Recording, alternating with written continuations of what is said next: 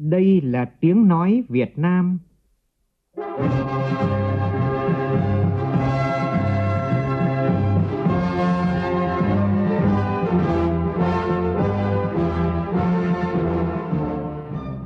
là tiếng nói Việt Nam, phát thanh từ Hà Nội, thủ đô nước Cộng hòa xã hội chủ nghĩa Việt Nam.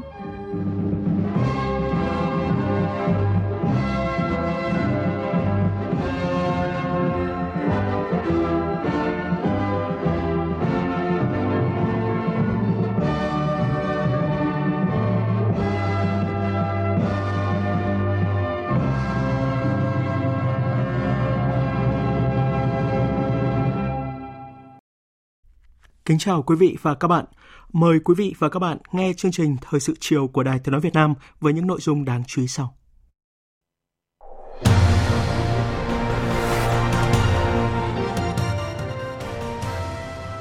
Chủ trì phiên họp thường trực chính phủ với Ban chỉ đạo quốc gia phòng chống COVID-19 vào sáng nay, Thủ tướng Nguyễn Xuân Phúc chỉ đạo thành phố Đà Nẵng áp dụng giãn cách xã hội theo chỉ thị số 16 và 19 từ 0 giờ ngày mai trong vòng ít nhất 15 ngày các hãng hàng không và đường sắt đang khẩn trương tăng chuyến để hỗ trợ hàng chục nghìn khách đang kẹt tại Đà Nẵng. Trong khi đó, Bệnh viện Đà Nẵng vừa phát thông báo kèm danh sách 30 bệnh nhân và người nhà đã tự ý bỏ viện vào ngày hôm qua trong lúc bệnh viện này đang cách ly. Liên tiếp các trận động đất vừa xảy ra tại tỉnh Sơn La khiến nhiều hộ dân bị ảnh hưởng. Thủ tướng Chính phủ đã có công điện yêu cầu khẩn trương kiểm tra khắc phục hậu quả hiện tượng bất thường này. Bộ Công an chỉ đạo các địa phương ra soát một số doanh nghiệp lợi dụng việc ưu tiên đã đưa người nước ngoài không đủ tiêu chuẩn vào nước ta. Chỉ đạo được đưa ra trong bối cảnh cơ quan chức năng liên tiếp phát hiện các đường dây đưa người Trung Quốc nhập cảnh trái phép vào nước ta ở khắp các vùng miền. Bất chấp thỏa thuận hòa bình giữa Mỹ và Taliban, giao tranh giữa quân chính phủ Afghanistan và phiến quân Taliban vẫn liên tục gia tăng, trong khi Mỹ gây sức ép đẩy nhanh đàm phán hòa bình ở Afghanistan.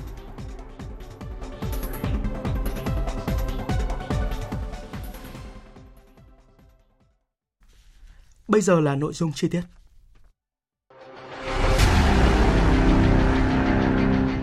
Đẩy lùi COVID-19, bảo vệ mình là bảo vệ cộng đồng.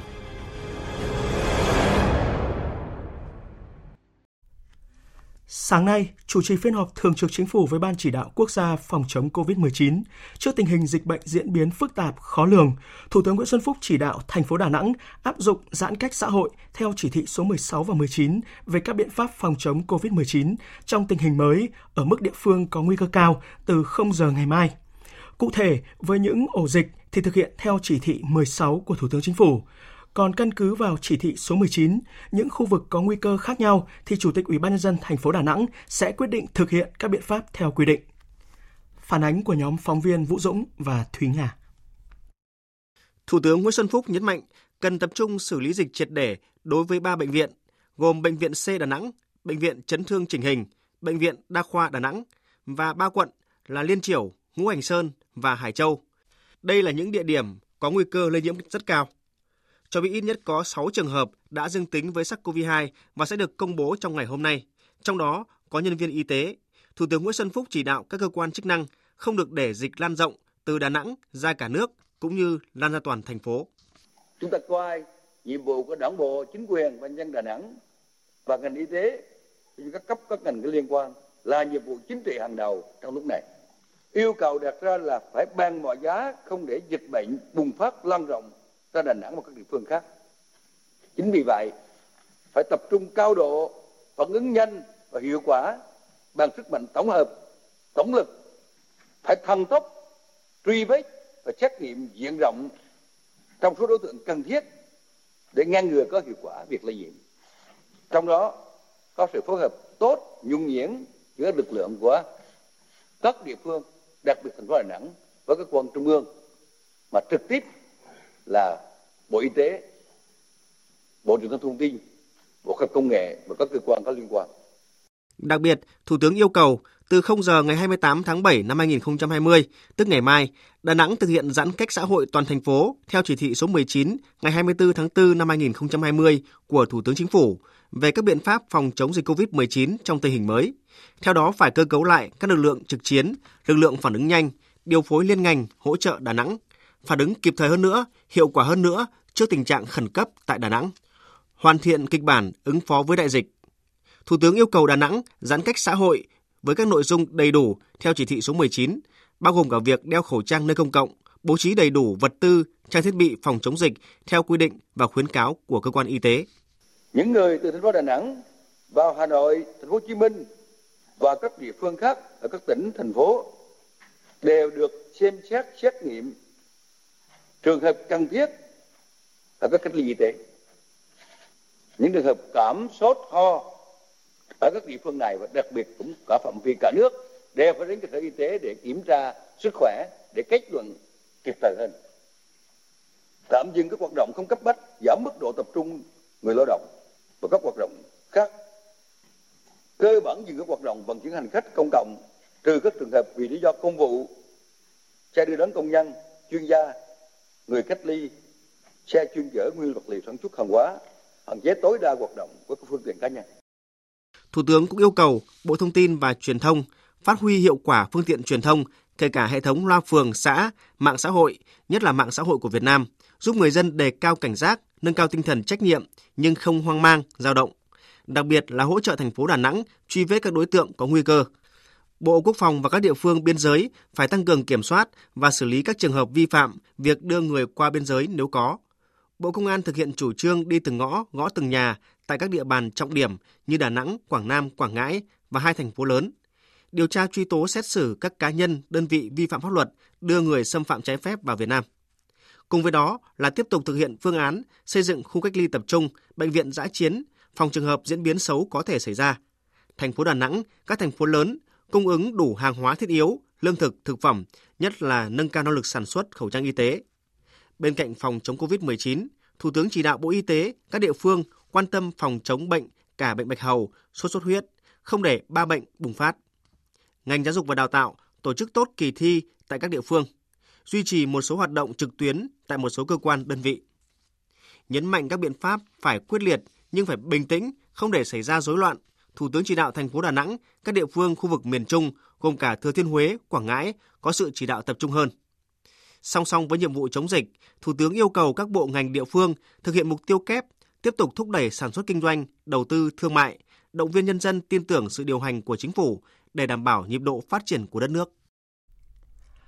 Tại cuộc họp Ban chỉ đạo quốc gia phòng chống dịch bệnh COVID-19 diễn ra vào sáng nay, lãnh đạo Bộ Y tế khẳng định, dù chưa tìm được ca F0 trong cộng đồng tại Đà Nẵng và Quảng Ngãi, nhưng qua giải trình tự gen của virus SARS-CoV-2 thì xác định được nguồn lây nhiễm là từ nước ngoài. Phản ánh của phóng viên Văn Hải. Theo quyền Bộ trưởng Bộ Y tế Nguyễn Thành Long, kết quả phân tích nguồn gen của virus từ các bệnh nhân cho thấy đây là chủng virus mới xuất hiện ở nước ta. Trước đây, Việt Nam đã phát hiện ra 5 chủng virus SARS-CoV-2 khác nhau. Chủng này có đặc tính lây lan nhanh hơn so với các chủng trước đây đã ghi nhận. Tuy nhiên, chưa có căn cứ xác định độc lực của virus này tăng lên so với các chủng trước. Cái thứ nhất ý, thì à, phân tích về cái yếu tố dịch tễ thì chúng ta không có cái mối liên quan là ở một số các bệnh nhân với nhau. Cái điểm thứ hai ấy là gì khi phân tích về cái gen ấy thì xin báo cáo đồng chí đúng như các đồng chí nói cái gen này là mới xuất hiện ở Việt Nam nó khác với cái chủng virus mà đã tồn tại ở Việt Nam. Quyền Bộ trưởng Bộ Y tế Nguyễn Thành Long cho biết thêm, Bộ đã phối hợp chặt chẽ với Đà Nẵng, cử những chuyên gia giỏi nhất đến địa phương để triển khai quyết liệt các biện pháp dập dịch, ngăn chặn không để dịch bệnh lây lan rộng trong cộng đồng, tổng ra soát nhằm tìm ra nguồn lây sớm nhất, tổ chức điều trị cho các bệnh nhân COVID-19. Đối với hai bệnh nhân nặng, đến sáng nay các chỉ số sức khỏe đã tương đối ổn định. Thì chúng tôi cũng đã dự kiến sẽ đưa ra kiến nghị là đối với người đi từ Đà Nẵng từ ngày 1 tháng 7 trở lại đây thì thông báo cho chính quyền địa phương và cơ quan y tế để biết thôi, theo dõi giám sát sức khỏe. Và nếu như có bất kỳ những người nào liên quan có cái triệu chứng gì thì lập tức chúng ta quay lại ngay để chúng ta truy vết cái cái cái cái cái, cái phần đó. Đối với cái người mà có tiếp xúc với những cái địa điểm mà Bộ Y tế ngày hôm qua chúng tôi thông báo cái bản tin đấy thì những người đó sẽ tự cách ly tại nhà và sẽ được lấy mẫu xét nghiệm. Sau khi nghe ý kiến thảo luận của các chuyên gia và các thành viên ban chỉ đạo, Phó Thủ tướng Vũ Đức Đam cho rằng cần phải tiếp tục phát huy những kinh nghiệm trước đây, đặc biệt là kinh nghiệm xử lý các ổ dịch lớn như ở bệnh viện Bạch Mai. Vừa phải dập dịch nhanh, vừa giữ ổn định xã hội và phát triển nên phải có những quyết định rất chính xác. Vai trò của lực lượng điều tra dịch tễ học trong việc phối hợp với công an và quân đội để xác định nhanh nhất nguồn lây vector truyền bệnh là vô cùng quan trọng không chỉ Đà Nẵng mà tất cả các tỉnh thành phố phải tăng cường công tác ra soát những người có biểu hiện về đường hô hấp đến khám tại các bệnh viện, trong đó có cả phòng khám tư nhân, kiểm soát chặt chẽ người nước ngoài nhập cảnh. Bộ Y tế phải khẩn trương đặt mua, tập huấn, triển khai xét nghiệm bằng các loại kit thử mà Việt Nam đã sản xuất được – đảm bảo đầy đủ kit thử, trang thiết bị y tế và những điều kiện cần thiết khác để sẵn sàng ứng phó với các diễn biến của dịch bệnh khi xuất hiện các tình huống mới. Vào chiều nay, Ủy ban nhân dân thành phố Đà Nẵng đã chính thức có văn bản về việc giãn cách xã hội. Đà Nẵng thực hiện giãn cách xã hội theo chỉ thị số 16 của Thủ tướng Chính phủ về thực hiện các biện pháp cấp bách phòng chống dịch COVID-19 trong vòng 15 ngày, bắt đầu từ 0 giờ ngày mai tại địa bàn các quận Hải Châu, Thanh Khê, Sơn Trà, Ngũ Hạnh Sơn, Cẩm Lệ và Liên Triều. Riêng huyện Hòa Vang sẽ thực hiện theo chỉ thị số 19. Phóng viên Thanh Hà thông tin chi tiết. Chính quyền thành phố Đà Nẵng yêu cầu mọi người dân ở tại nhà chỉ ra ngoài trong trường hợp thật sự cần thiết. Thành phố chỉ cho phép các xe vận tải thuộc trường hợp đặc biệt vì lý do công vụ và các trường hợp cung cấp lương thực thực phẩm, nhu yếu phẩm cần thiết sẽ đi đón công nhân, chuyên gia của các doanh nghiệp chuyên chở nguyên vật liệu sản xuất. Đà Nẵng chỉ cho phép khám chữa bệnh, bán thuốc và vật tư y tế, chất đốt, ngân hàng, bưu chính viễn thông, công chứng, cấp điện cấp nước, hoạt động của các nhà máy, cơ sở sản xuất. Cũng bắt đầu từ 0 giờ đêm nay, thực hiện phong tỏa ba bệnh viện, bệnh viện C Bộ Y tế, bệnh viện Đà Nẵng, bệnh viện chỉnh hình và phục hồi chức năng Đà Nẵng và phong tỏa khu vực dân cư một số đoạn tuyến thuộc các tuyến đường xung quanh ba bệnh viện này là đường Quang Trung, Hải Phòng, Ông Ích Khiêm và đường Nguyễn Thị Minh Khai. Riêng địa bàn huyện Hòa Vang, thành phố quyết định việc giãn cách xã hội và thực hiện các biện pháp phòng chống dịch COVID-19 theo tinh thần chỉ thị số 19 của Thủ tướng Chính phủ về tiếp tục thực hiện các biện pháp phòng chống dịch COVID-19 trong tình hình mới. Ủy ban nhân dân thành phố Đà Nẵng yêu cầu Sở Y tế tiếp tục phối hợp với các cơ quan đơn vị địa phương thực hiện giám sát, lập danh sách, lấy mẫu xét nghiệm, áp dụng các biện pháp cách ly hoặc can thiệp y tế phù hợp đối với các trường hợp tiếp xúc gần với các bệnh nhân mắc COVID-19 và các trường hợp liên quan, các trường hợp nguy cơ cao, thực hiện ra soát xét nghiệm diện rộng bằng phương pháp phù hợp với từng nhóm đối tượng, sẵn sàng các điều kiện để thực hiện kế hoạch triển khai bệnh viện giả chiến trong trường hợp cần thiết. Ông Huỳnh Đức Thơ, Chủ tịch Ủy ban nhân dân thành phố Đà Nẵng cho biết. Cái số lượng F1 đã thống kê được rất là lớn và khả năng khi chúng ta tiến hành xét nghiệm một số lượng lớn như vậy, thì cái số lượng người cách ly nó sẽ tăng lên. Vì vì thế cho nên là cái số lượng mà mà cần cách ly thì rất là lớn và chúng tôi đã huy động hết công suất kể cả đưa những cái ký túc xá sinh viên của các trường đại học và chúng tôi cũng đã đề nghị làm việc, sáng nay làm việc với quân đội, và sử dụng cái hệ thống các cái khu vực cách ly tập trung của quân đội, của quân khu 5. Ủy ban nhân thành phố Đà Nẵng cũng giao công an thành phố tiếp tục việc ra soát đi từng ngõ, gõ từng nhà, ra từng đối tượng, lập danh sách tất cả các đối tượng nhập cảnh trái phép vào Việt Nam trên địa bàn, tổ chức cách ly, điều tra dịch tễ, lấy mẫu xét nghiệm và thực hiện các biện pháp phòng chống dịch khác theo hướng dẫn của Bộ Y tế. Trong khi đó vào sáng nay, Bệnh viện Đà Nẵng đã phát đi thông báo kèm danh sách 30 bệnh nhân và người nhà đã tự ý bỏ viện vào ngày hôm qua trong lúc bệnh viện này đang cách ly. Bệnh viện đã gửi danh sách cụ thể và đề nghị Trung tâm Kiểm soát Bệnh tật Đà Nẵng phối hợp giám sát những trường hợp này. Trong danh sách này thì 30 người có địa chỉ tại thành phố Đà Nẵng, Quảng Nam và Quảng Ngãi đã rời khỏi bệnh viện. Tất cả đang điều trị tại khoa tim mạch can thiệp và khoa ngoại tiết niệu. Về công tác hỗ trợ du khách rời Đà Nẵng, các hãng hàng không và ngành đường sắt đang khẩn trương tăng chuyến. Tin chi tiết như sau. Tối nay, Vietnam Airlines sẽ tăng cường 12 chuyến bay để phục vụ hành khách có nhu cầu rời Đà Nẵng. Hôm qua, sân bay Đà Nẵng có 261 chuyến bay cất hạ cánh, tăng mạnh so với khoảng 200 chuyến hàng ngày dịp cao điểm hè. Cục trưởng Hàng không Việt Nam Đinh Việt Thắng đã yêu cầu các hãng tăng cường đưa hành khách khỏi Đà Nẵng trước 0 giờ ngày mai theo chỉ đạo của chính phủ. Cục lập tổ công tác theo dõi tình hình tại sân bay Đà Nẵng, nhanh chóng cấp phép bay khi các hãng yêu cầu. Tuyến bay đến Nội Bài và Tân Sơn Nhất sẽ được ưu tiên tối đa. Thống kê lượng khách đặt chỗ qua các hãng bay từ nay đến ngày 31 tháng 7, Cục Hàng không ước tính 80.000 người đang kẹt ở Đà Nẵng. Trong khi đó, ngành đường sắt trong hai ngày qua đã vận chuyển khoảng 2.000 khách rời Đà Nẵng. Hôm nay, hai đoàn tàu được lập thêm để phục vụ hành khách có nhu cầu rời Đà Nẵng. Ngành đường sắt cũng miễn phí đổi trả vé cho khách có ga đi đến Đà Nẵng, Tam Kỳ, Quảng Ngãi trong thời gian từ hôm nay đến hết ngày 12 tháng 8 do ảnh hưởng của dịch bệnh.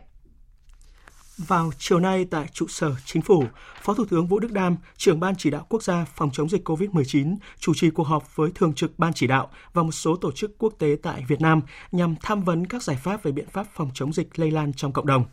Đại diện Tổ chức Y tế Thế giới tại Việt Nam đã đánh giá cao sự công khai minh bạch về tình hình dịch bệnh của nước ta.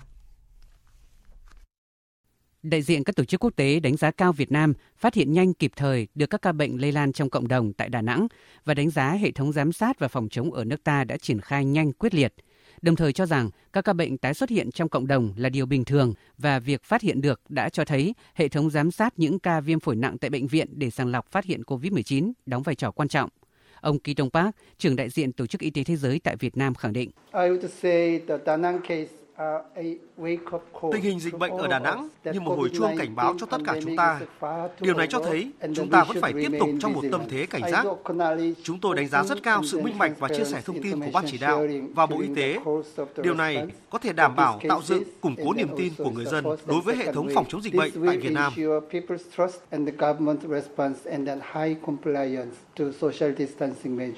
Phát biểu tại cuộc họp, Phó Thủ tướng Vũ Đức Đam cho biết cả hệ thống đã được kích hoạt để đối phó dịch bệnh một cách hiệu quả nhất. Thì chúng tôi đã kích hoạt toàn bộ cái hệ thống khắp cả nước, không riêng Đà Nẵng. Đặc biệt là tăng cường cái hệ thống mà phát hiện ở các cái bệnh viện và kể cả các phòng khám tư nhân trên toàn quốc. Để ở bất kỳ đâu mà có những cái ca mà có triệu chứng là phải được phát hiện ngay. Thứ hai ấy là chúng tôi cũng đã yêu cầu Bộ Y tế là tiếp tục chỉ đạo mạnh cái việc sẵn sàng các cái bệnh viện để khi mà cùng một lúc không chỉ một địa phương Đà Nẵng có ca trong cộng đồng mà ở một số địa phương khác cũng có ca nhiễm, thì không ảnh hưởng tới việc điều trị bệnh của các bệnh nhân mà không phải bị Covid. Vẫn phải tổ chức khám chữa bệnh cho người dân trong cái chừng mực để đảm bảo an toàn tính mạng của người dân trước các căn bệnh khác. Thời sự VOV nhanh, tin cậy, hấp dẫn. Hôm nay tại Hà Nội diễn ra cuộc họp Ban điều hành tổ chức các cơ quan kiểm toán tối cao châu Á, gọi tắt là ASOSAI lần thứ 55, dưới sự chủ trì của Tổng Kiểm toán Nhà nước Việt Nam Hồ Đức Phước, Chủ tịch ASOSAI, nhiệm kỳ từ năm 2018 đến 2021. Việc tổ chức cuộc họp theo hình thức trực tuyến thay vì tổ chức trực tiếp tại Bangladesh đã thể hiện sự ứng phó linh hoạt, chủ động của ASOSAI nói chung và các cơ quan kiểm toán tối cao thành viên nói riêng trước tình hình dịch COVID-19 vẫn đang diễn biến phức tạp. Tin của phóng viên Thu Hoài.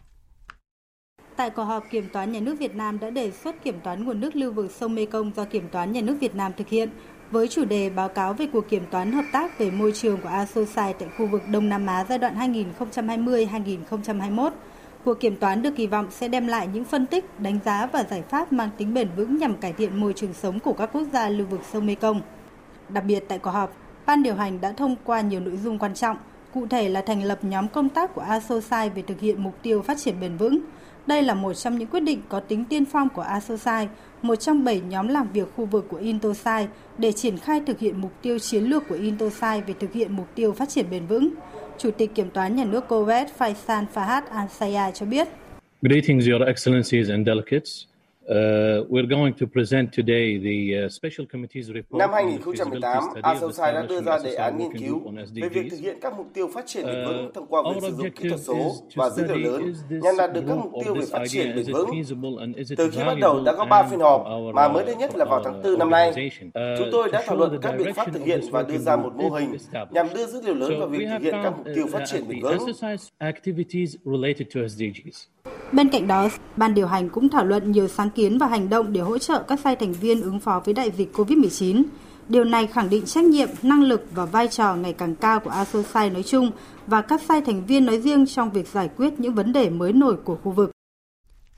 Vào chiều nay tại Hà Nội, Viện Công nghệ Sinh học, Viện Hàn lâm Khoa học và Công nghệ Việt Nam đã bàn giao kết quả giám định ADN hài cốt liệt sĩ chưa rõ thông tin cho Cục Người có công, Bộ Lao động Thương binh và Xã hội gần 700 mẫu hài cốt cho ra dữ liệu ADN có chất lượng tốt, có thể được dùng cho so sánh đối khớp đã được bàn giao. Tin của phóng viên Tạ Lan. Sau một năm đi vào hoạt động tháng 7 năm 2019 đến tháng 7 năm 2020, Trung tâm Giám định ADN Viện Công nghệ Sinh học đã phối hợp chặt chẽ với Cục Người có công Bộ Lao động Thương binh và Xã hội, lấy mẫu giám định hài cốt liệt sĩ tại một số nghĩa trang liệt sĩ trên cả nước như Vị Xuyên, Sông Mã, Việt Lào – hơn 2.870 lượt phân tích mẫu hài cốt liệt sĩ và 180 lượt phân tích mẫu thân nhân đã được trung tâm tiến hành. Kết quả thu được 669 trường hợp mẫu hài cốt cho ra dữ liệu ADN có chất lượng tốt, có thể dùng cho so sánh đối khớp được bàn giao cho Cục Người có công. Ông Đào Ngọc Lợi, Cục trưởng Cục Người có công cho biết, hiện Việt Nam còn khoảng 500.000 hài cốt liệt sĩ chưa được định danh, trong đó hơn 200.000 hài cốt nằm rải rác ở các tỉnh phía Nam, ở Campuchia và Lào. Khoảng 300.000 hài cốt liệt sĩ đã được quy tập và an táng tại các nghĩa trang liệt sĩ nhưng còn thiếu thông tin. Kết quả giám định gen giúp đáp ứng được nhu cầu của các thân nhân trong việc xác định danh tính hài cốt liệt sĩ. Giám định ADN xác định danh tính hải cốt liệt sĩ là cái phương pháp khoa học và tin cậy nhất. Bộ Lao động Thương binh Xã hội cũng đã phối hợp với Viện à, Công nghệ Sinh học thì à, cũng đã từ từ năm 2011 và từ đó đến nay thì à, cái sự phối hợp rất là chặt chẽ và nhịp nhàng từ cái việc mà lấy mẫu hải cốt liệt sĩ đến việc mà lấy mẫu thân nhân liệt sĩ và quá trình triển khai thực hiện ở viện thì đều có sự phối hợp và giám sát của cục người có công. Chính vì vậy những cái kết quả mà viện ờ, thông báo ờ, cho cục thì rất là đáng tin cậy. Theo Phó Giáo sư Tiến sĩ Chu Hoàng Hà, Phó Chủ tịch Viện Hàn Lâm Khoa học và Công nghệ Việt Nam, Viện trưởng Viện Công nghệ Sinh học, hiện trung tâm là đơn vị duy nhất tại Việt Nam có khả năng sử dụng các hệ máy giải trình tự hiện giải trình tự hiện đại nhất thế giới, áp dụng và phân tích các mẫu hài cốt. Đây là những tiền đề quan trọng để trung tâm hoàn thành tốt nhiệm vụ giám định nhận dạng hài cốt liệt sĩ. Và hy vọng là với sự đầu tư của nhà nước thì với trang thiết bị tốt cũng như là hiện nay chúng tôi cũng tuyển được rất là nhiều những cán bộ trẻ và nhiệt tình và với sự hỗ trợ cả quốc tế nữa thì mình có những cái à, học thêm những cái công nghệ mới, mình đưa được các quy trình giám định mới vào thì à, hy vọng là sẽ đạt được cái năng suất cao hơn và sẽ đạt được cái kỳ vọng lớn của bên Bộ Lao động Thương binh Xã hội của đề án 150 cũng như là của nhân dân nói chung. Cũng theo Phó Giáo sư Tiến sĩ Chu Hoàng Hà, trong thời gian tới, trung tâm sẽ tiếp tục triển khai ứng dụng các quy trình đã tối ưu để định danh cho hơn 4.000 liệt sĩ, góp phần trả lại tên cho các liệt sĩ không biết tên và phần nào đáp ứng yêu cầu của nhân dân và kỳ vọng của chính phủ. Thưa quý vị, thưa các bạn, Hôm nay kỷ niệm lần thứ 73 Ngày Thương binh Liệt sĩ 27 tháng 7. Dịp này rất nhiều hoạt động tri ân ý nghĩa đã diễn ra trong cả nước, đặc biệt là tại mảnh đất Quảng Trị. Có lẽ không địa phương nào mà nghĩa trang nhiều như ở Quảng Trị, với 72 nghĩa trang liệt sĩ, trong đó có hai nghĩa trang liệt sĩ quốc gia. Và cũng từ mảnh đất chịu những nỗi đau quá lớn, khát vọng hòa bình cũng mạnh mẽ hơn. Phóng sự từ khói lửa chiến tranh cùng vun đắp hòa bình của nhóm phóng viên Đài Tiếng Nói Việt Nam tại miền Trung và Ban Thời sự thực hiện. Mời quý vị và các bạn cùng nghe.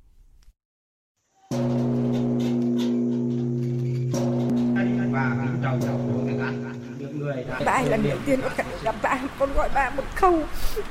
Bà thay thế với con chỉ bằng những nén hương này.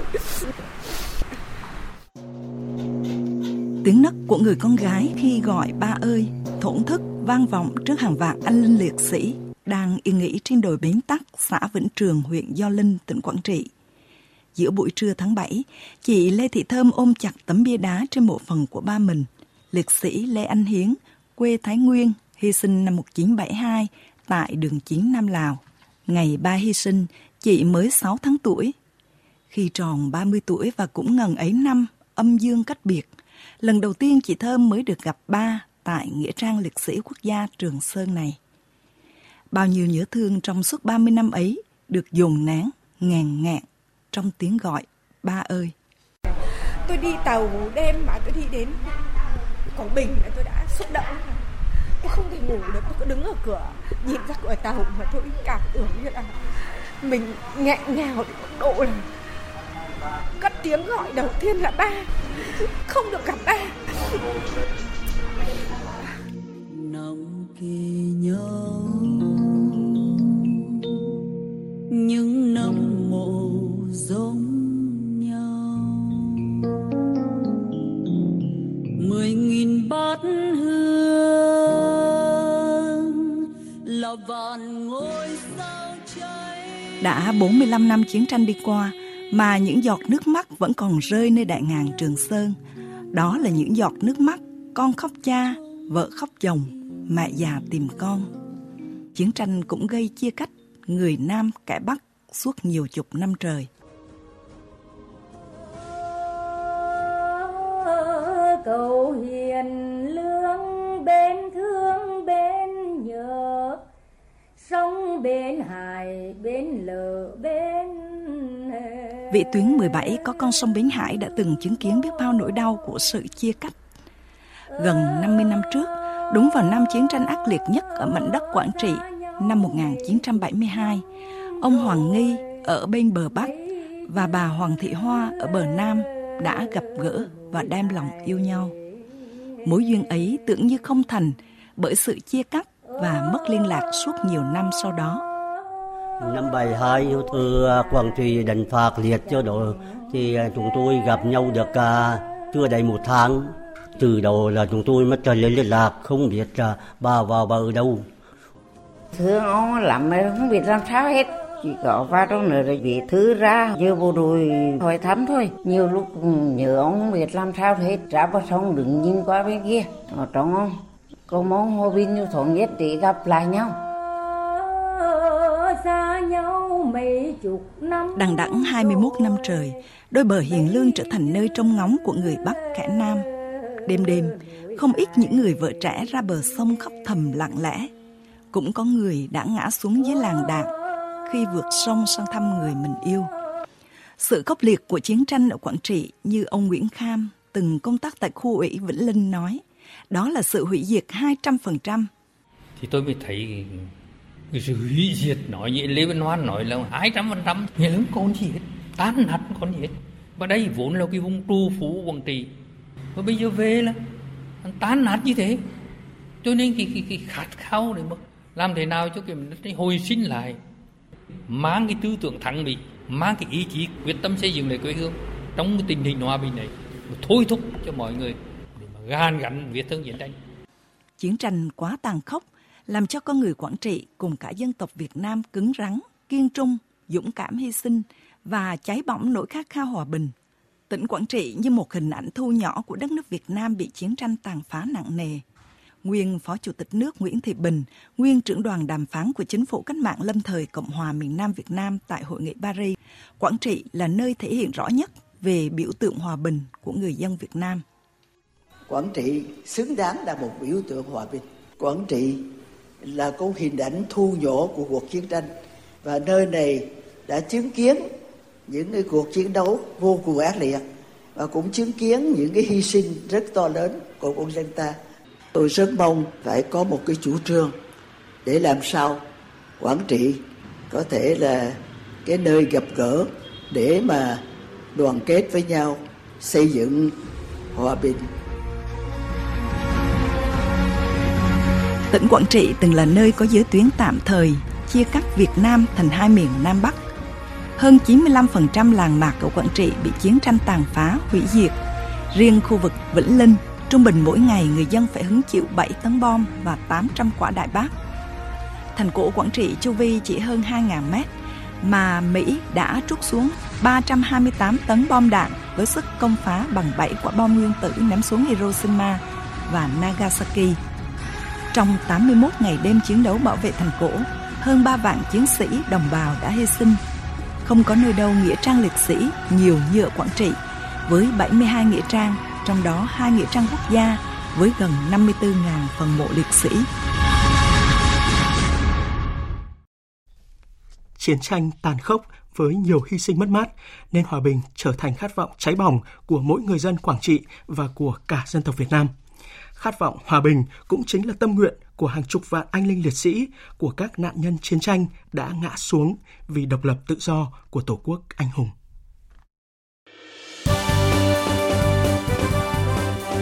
Thời sự tiếng nói Việt Nam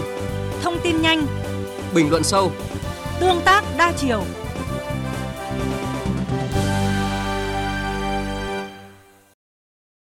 Sau đây là tin chúng tôi vừa cập nhật. Đã có thêm 11 ca dương tính với virus SARS-CoV-2 có liên quan đến Bệnh viện Đà Nẵng.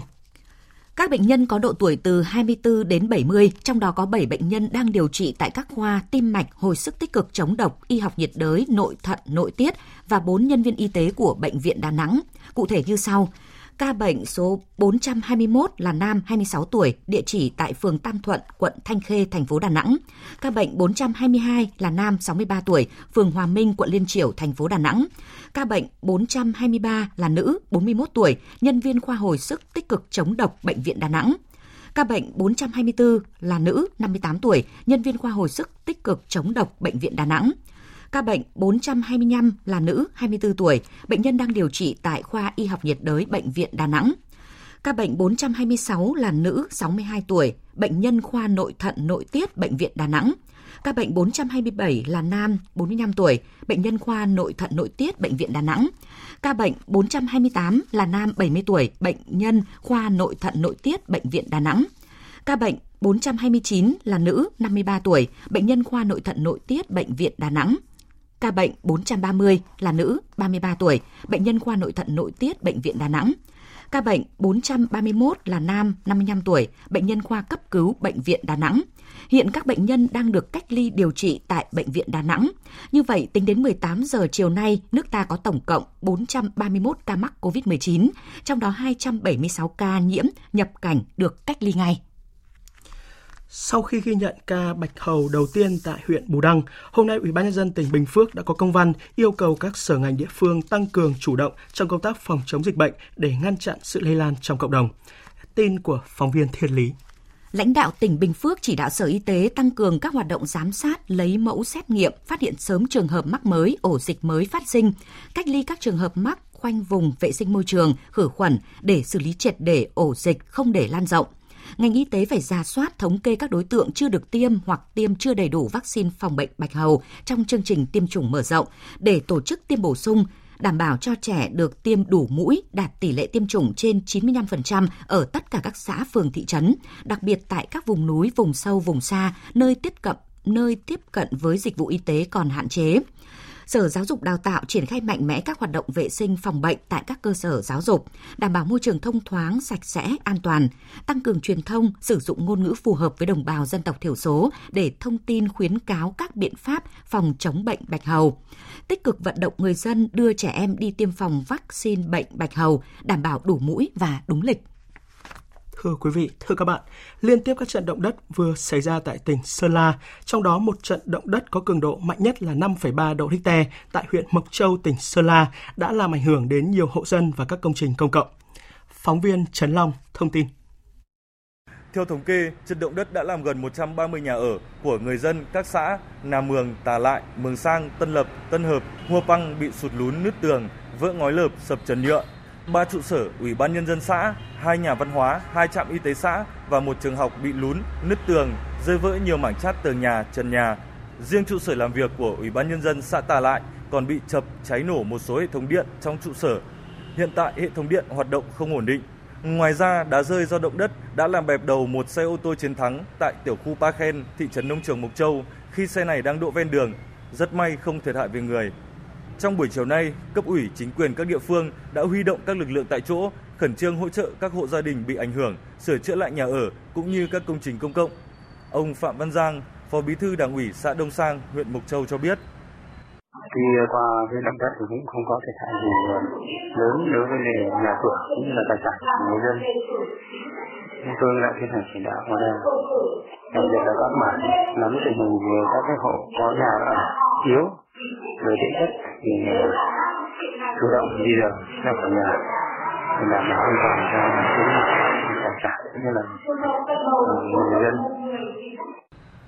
Ngoài tâm trấn Mộc Châu, các địa phương lân cận như Yên Châu, Vân Hồ, Phú Yên của tỉnh Sơn La cũng bị ảnh hưởng bởi các đợt dư chấn. Song qua nắm tình hình, cơ bản không địa phương nào bị thiệt hại. Chỉ có một số ít nhà dân ở huyện Vân Hồ có mái nhà cũ xuống cấp bị vỡ một phần ngói, một nhà dân ở xã Tú Nang, huyện Yên Châu bị vỡ ngói, nứt tường nhà.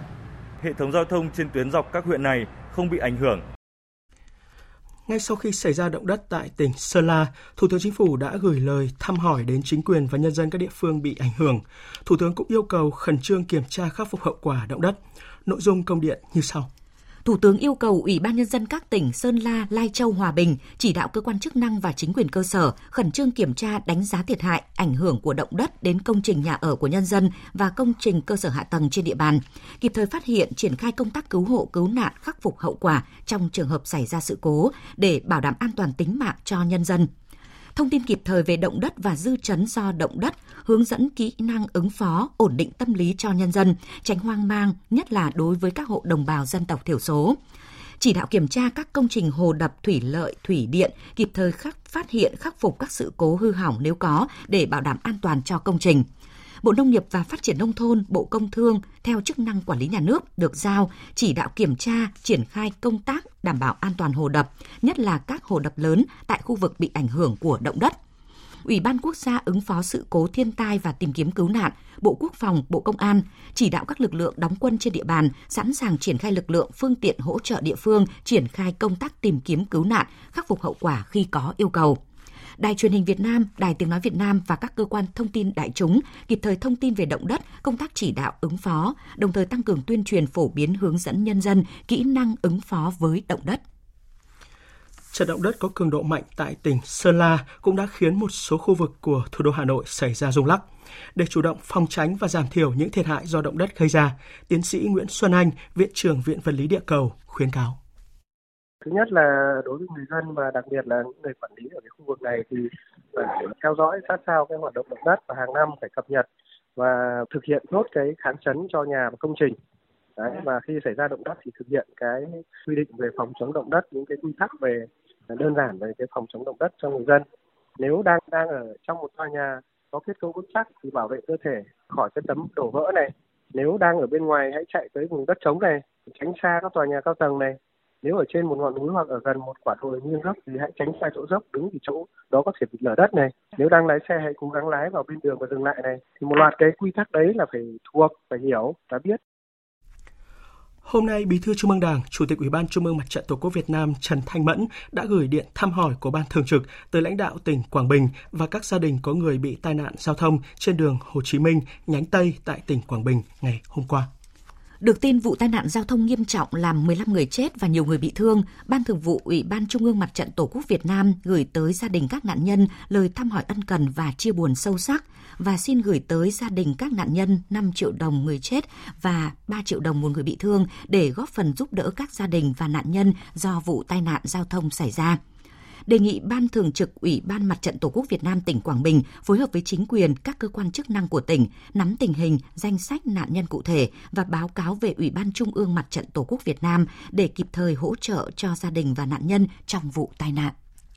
Thưa quý vị, thưa các bạn, trong chương trình Thời sự 18 giờ chiều qua, chúng tôi đã phản ánh về những cuộc thương lượng ngã giá để có thể vượt biên trái phép sang Trung Quốc tại khu vực Móng Cái, tỉnh Quảng Ninh giấc mơ đổi đời khi vượt biên để làm ăn đã và đang ăn sâu vào tâm trí của không ít người. Cũng vì hám lợi, một số băng nhóm đã tổ chức đưa người nhập cảnh trái phép vào nước ta, gây nhiều hệ lụy cho đất nước trong bối cảnh dịch bệnh COVID-19 đang diễn biến rất phức tạp. Mời quý vị và các bạn nghe phần 2 cũng là phần cuối của loạt phóng sự do phóng viên Đài Tiếng nói Việt Nam thường trú khu vực Đông Bắc thực hiện với nhan đề Nghiêm trị hành vi đưa người xuất nhập cảnh trái phép. Giữa tháng 7, khu cách ly tập trung Central Way thành phố Móng Cái có hơn 300 người đang thực hiện cách ly tập trung. Trong đó có gần 200 người nhập cảnh trái phép qua các đường mòn, lối mở, dọc biên giới bị các lực lượng chức năng bắt giữ, bàn giao. Đặng Thu Ngân, sinh năm 2002, quê tại thị xã Giá Rai, tỉnh Bạc Liêu, qua Trung Quốc bằng đường mòn trên Lạng Sơn từ tháng 5, kể. Đừng rồi, em đi mất 7 tiếng, sợ, muốn đi về nhưng mà đi được nửa đường thì sao về. Ờ, leo núi 7 tiếng, không được nghỉ, ờ, không ăn, ờ, không muốn hai ngày mới qua tới bển mệt. Với là muốn xỉu đi dọc đường xỉu. Chưa gì hết rồi bắt là thấy là tốn sưng phí tiền bạc. Em sợ nó ảnh ngoài nguy cơ xâm nhiễm dịch bệnh tình trạng người nhập cảnh trái phép trong thời gian gần đây còn đang gây ra tình trạng quá tải đối với khu cách ly Central Way Móng Cái. Theo quy định, 6 người ở một phòng, nhưng hiện nay tổ công tác đã phải sắp xếp 10 người ở một phòng. Trong khi cơ sở vật chất như điện, nước ở đây xuống cấp nghiêm trọng, liên tục hỏng hóc đã gây ra tình trạng quá tải. Ông Vũ Tiến Trung, tổ trưởng tổ công tác của thành phố Móng Cái tại khu vực cách ly tập trung Central Way nói: Những người đi lao động tự do vượt biên qua đường mòn lối mở ở các cái cặp cửa khẩu của phía Bắc thì những người này là do chưa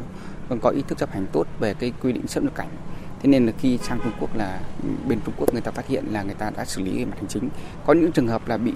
Trung Quốc là người ta tạm giữ giam đến năm tháng, xử lý hành chính sau đó mới đẩy về qua Việt Nam thì những người này thì về Việt Nam thì cơ bản là chúng ta cũng đưa vào đây hướng dẫn về người ta các cái quy định về phòng dịch và ờ, cũng ờ, động viên người ta là sau khi hết dịch là về địa phương và chấp hành tốt các quy định pháp luật nhà nước là tuyệt đối là không được ờ, vi phạm về xuất nhập cảnh trái phép. Thiếu tá Lục Trinh Đức, Phó đồn trưởng đồn biên phòng Trà Cổ, Bộ đội biên phòng tỉnh Quảng Ninh cho biết. Gặp rất nhiều vướng mắc khó khăn vì đối với lại cái đối tượng nhập cảnh về thì nó họ lại là người bên Trung Quốc liên hệ với cơ quan chức năng Trung Quốc thì cũng rất là khó khăn. Tội tổ chức đưa dẫn là truy cứu trách nhiệm hình sự nhưng mà chúng ta phải biết là đối với hành vi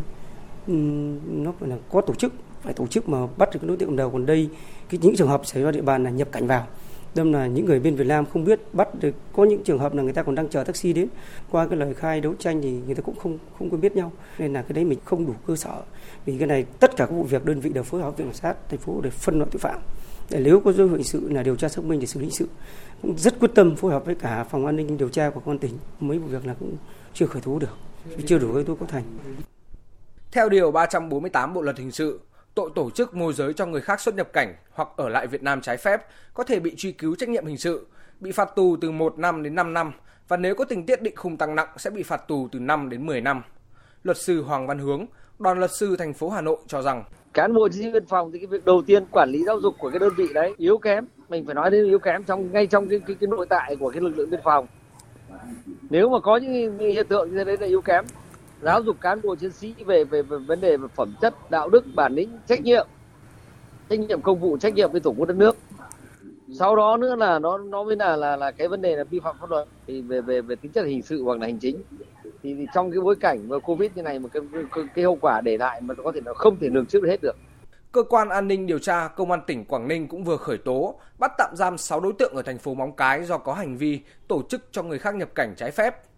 cùng với đẩy mạnh công tác tuyên truyền, phổ biến, giáo dục pháp luật để người dân, nhất là người dân khu vực biên giới biết được hành vi xuất nhập cảnh trái phép không chỉ là vi phạm pháp luật mà còn kéo theo nhiều hệ lụy, rủi ro và hậu quả khôn lường với bản thân, gia đình và xã hội và cả quốc gia thì các lực lượng chức năng tuyến biên giới cần phải kiên quyết ngăn chặn và tập trung xử lý nghiêm minh các đối tượng tổ chức đưa người xuất nhập cảnh trái phép. Có như vậy, sự nỗ lực của cả nước chung tay phòng chống đại dịch COVID-19 mới không vô ích lãnh đạo Bộ Công an vừa chỉ đạo các địa phương ra soát một số doanh nghiệp lợi dụng việc ưu tiên đã đưa người nước ngoài không đủ tiêu chuẩn vào nước ta. Chỉ đạo này được đưa ra trong bối cảnh thời gian gần đây, cơ quan chức năng liên tiếp phát hiện các đường dây đưa người Trung Quốc nhập cảnh trái phép vào nước ta. Cơ quan chức năng cũng phát hiện dấu hiệu một số doanh nghiệp trong nước và nước ngoài đã đưa những người không phải là công nhân, chuyên gia, không đúng tiêu chuẩn trong chính sách nhập cảnh ưu tiên vào nước ta.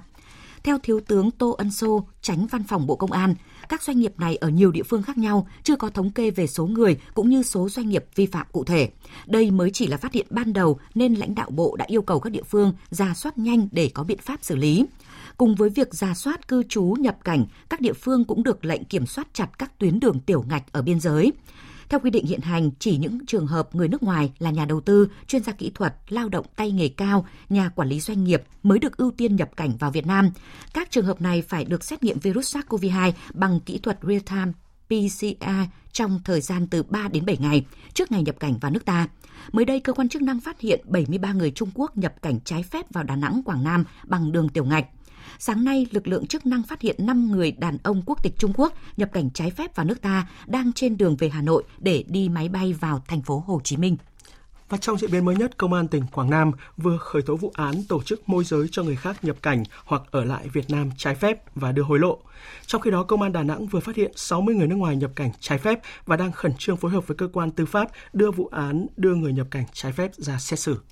Hôm nay, Cơ quan An ninh Điều tra Công an tỉnh Quảng Nam đã khởi tố vụ án tổ chức môi giới cho người khác nhập cảnh hoặc ở lại Việt Nam trái phép và đưa hối lộ theo Điều 348 và Điều 364 Bộ Luật Hình sự. Ngoài ra, Cơ quan Công an sẽ làm việc với các cơ quan tư pháp sớm đưa ra xét xử vụ án tổ chức cho người khác nhập cảnh vào Việt Nam trái phép. Đến hôm nay, cơ quan chức năng của thành phố Đà Nẵng đã phát hiện 60 người nước ngoài nhập cảnh trái phép. Công an thành phố Đà Nẵng cùng Công an tỉnh Quảng Nam vừa bắt giữ Cao Lượng Cố, 42 tuổi, tại một khách sạn trên địa bàn quận Ngũ Hành Sơn, Đà Nẵng. Bước đầu xác định người Trung Quốc này nằm trong đường dây tổ chức đưa người Trung Quốc nhập cảnh trái phép vào Đà Nẵng và Quảng Nam thời gian qua. Đối tượng được di lý về Công an Quảng Nam để tiếp tục điều tra. Thiếu tướng Vũ Xuân Viên, Giám đốc Công an thành phố Đà Nẵng cho biết. Thì đã đưa xét xử cho bà con biết. Ngoài ra là cũng phát hiện thêm một số nữa. Cái số thì người ta đi lẻ tẻ có, và cũng có dấu hiệu là có một cái đường dây đưa đi. Thì cơ quan công an đang, đang phối hợp với Quảng Nam tiếp tục cho mình mà yên chí là chúng ta làm rất kiên quyết và xử lý đúng người đúng tội. Còn các địa phương khác trên cả nước cũng vậy đó.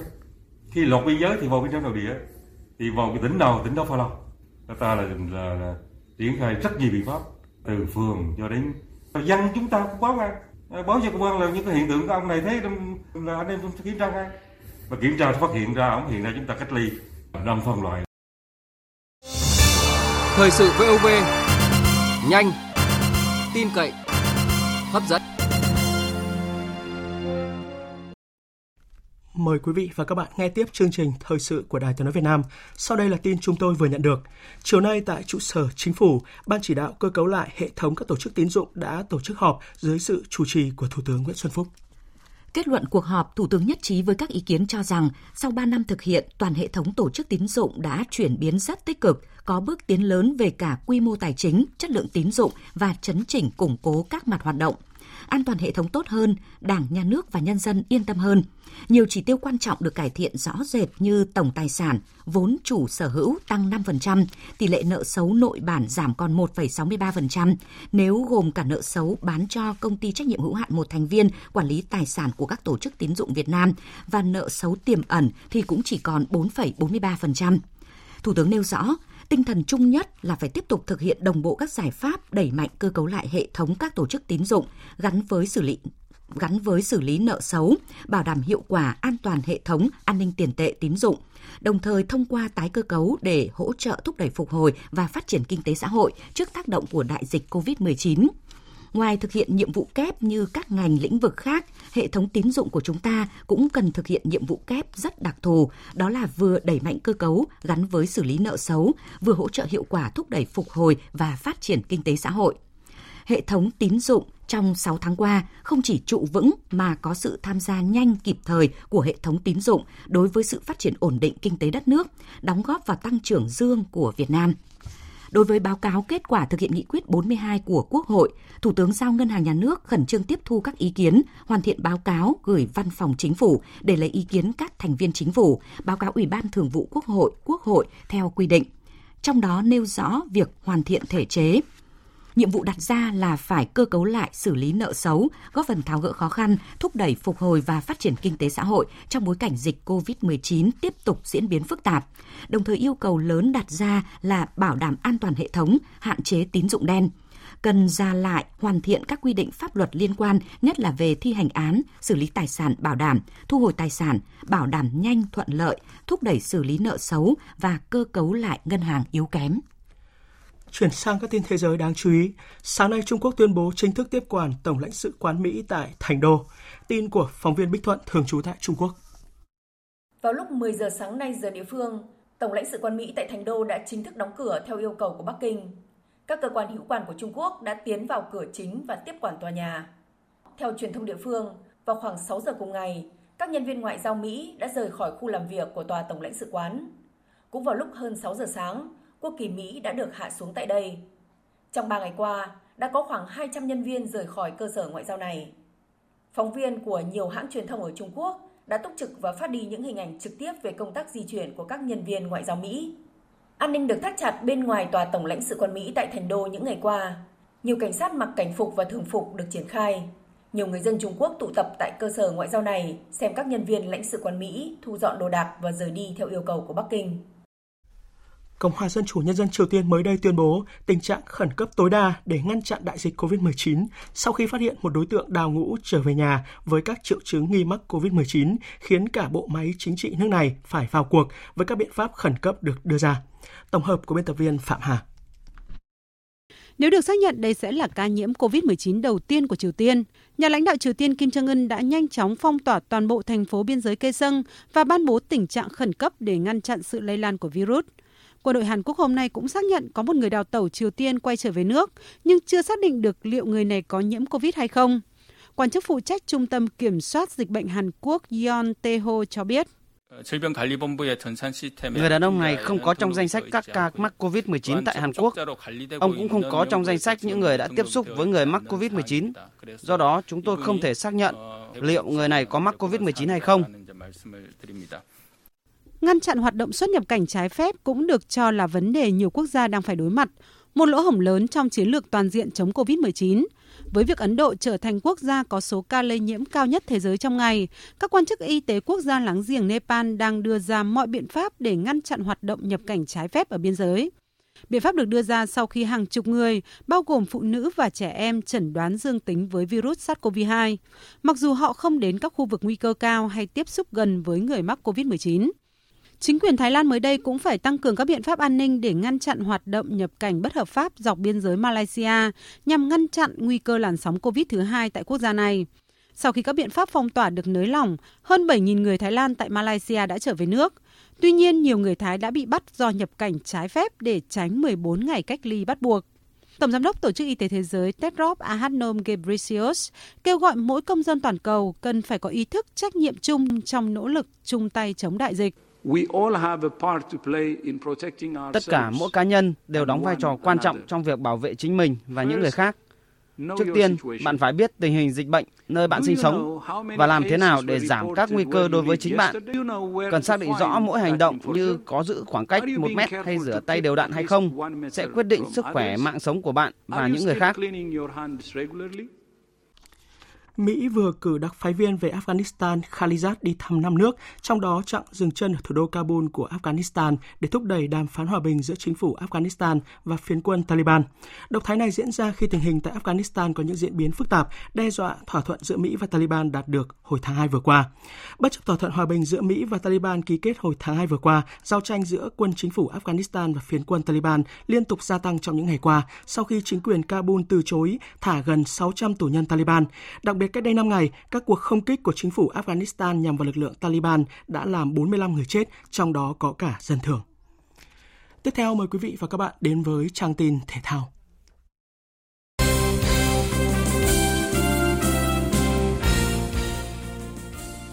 Thưa quý vị và các bạn, để phòng tránh dịch COVID-19, hôm qua Liên đoàn bóng đá Việt Nam VFF và công ty cổ phần bóng đá chuyên nghiệp Việt Nam VPF đã quyết định tạm hoãn một số giải đấu, trong đó có V-League.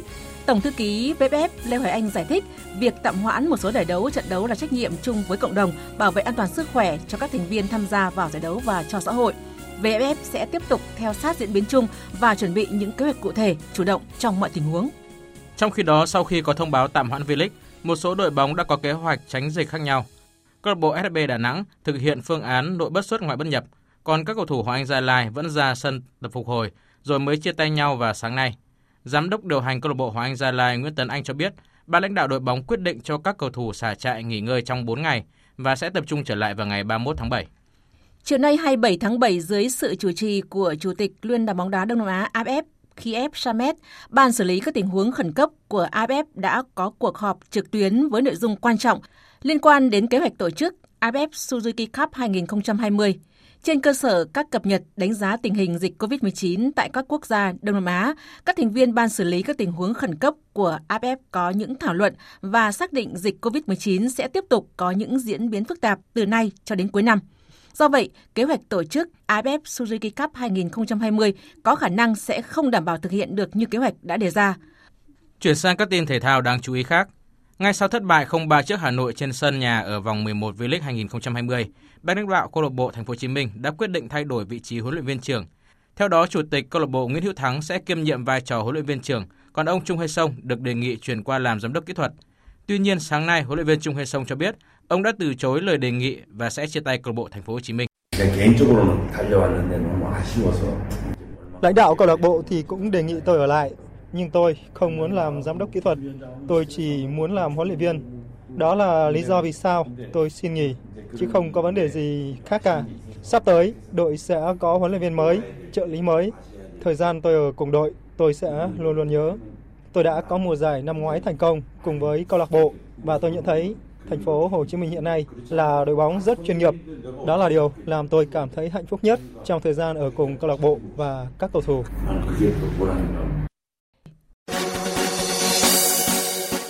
Đêm qua và dạng sáng nay diễn ra các trận đấu còn lại của vòng 36 Serie A. Juventus đánh bại Sampdoria 2-0 để vô địch sớm hai vòng đấu. Đây là chức vô địch lần thứ 9 liên tiếp của Juventus và là lần thứ 36 trong lịch sử Serie A. Đội bóng thành Turin đoạt danh hiệu này. Với riêng Ronaldo, đây là danh hiệu vô địch quốc nội thứ 7 của ngôi sao này, trong đó có 3 Premier League, 2 La Liga, 2 Serie A. Với 31 pha lập công sau 36 vòng đấu, Ronaldo hiện tại đang xếp thứ hai trong cuộc đua vua phá lưới Serie A, kém 3 bàn so với tiền đạo Immobile của Lazio. Dự báo thời tiết Phía Tây Bắc Bộ nhiều mây, mưa vừa mưa to, có nơi mưa rất to và rải rác có rông, nhiệt độ từ 25 đến 32 độ. Phía Đông Bắc Bộ nhiều mây, có mưa, có nơi mưa vừa mưa to và rải rác có rông. Gió Đông Nam đến Nam cấp 2, cấp 3, nhiệt độ từ 25 đến 33 độ. Các tỉnh từ Thanh Hóa đến Thừa Thiên Huế, chiều tối và đêm có mưa rào và rông vài nơi, ngày nắng nóng, có nơi có nắng nóng gay gắt, nhiệt độ từ 26 đến 37 độ. Các tỉnh ven biển từ Đà Nẵng đến Bình Thuận, chiều tối và đêm có mưa rào và rông vài nơi, ngày nắng, nhiệt độ từ 25 đến 37 độ. Khu vực Tây Nguyên có mưa rào và rông vài nơi, nhiệt độ từ 20 đến 33 độ. Nam Bộ có mưa rào và rông rải rác, riêng chiều tối và tối có mưa rào và rông, cục bộ có mưa vừa đến mưa to, nhiệt độ từ 24 đến 34 độ. Khu vực Hà Nội có lúc có mưa rào và rông, cục bộ có mưa vừa, mưa to, nhiệt độ từ 25 đến 33 độ. Dự báo thời tiết biển, Bắc Vịnh Bắc Bộ và Nam Vịnh Bắc Bộ có mưa rào rải rác và có nơi có rông. Trong cơn rông có khả năng xảy ra lốc xoáy và gió giật mạnh. Tầm nhìn xa trên 10 km, giảm xuống 4 đến 10 km trong mưa. Vùng biển từ Quảng Trị đến Quảng Ngãi, vùng biển từ Bình Định đến Ninh Thuận có mưa rào và rông vài nơi, tầm nhìn xa trên 10 km. Vùng biển từ Bình Thuận đến Cà Mau có mưa rào và rông rải rác. Vùng biển từ Cà Mau đến Kiên Giang, khu vực Bắc Biển Đông và khu vực giữa Biển Đông, khu vực Nam Biển Đông có mưa rào, rải rác và có nơi có rông. Trong cơn rông có khả năng xảy ra lốc xoáy và gió giật mạnh. Tầm nhìn xa giảm xuống 4 đến 10 km trong mưa, gió nhẹ. Khu vực quần đảo Hoàng Sa thuộc thành phố Đà Nẵng có mưa rào và rông vài nơi, tầm nhìn xa trên 10 km, gió nhẹ. Khu vực quần đảo Trường Sa thuộc tỉnh Khánh Hòa và Vịnh Thái Lan có mưa rào và rông rải rác. Trong cơn rông có khả năng xảy ra lốc xoáy và gió giật mạnh. Tới đây chúng tôi kết thúc chương trình Thời sự chiều nay. Chương trình do các biên tập viên Hải quân Thu Hằng và Thu Hòa thực hiện với sự tham gia của phát thanh viên Phương Hằng, kỹ thuật viên Thu Huệ, chịu trách nhiệm nội dung Nguyễn Thị Tuyết Mai. Cảm ơn quý vị và các bạn đã quan tâm theo dõi.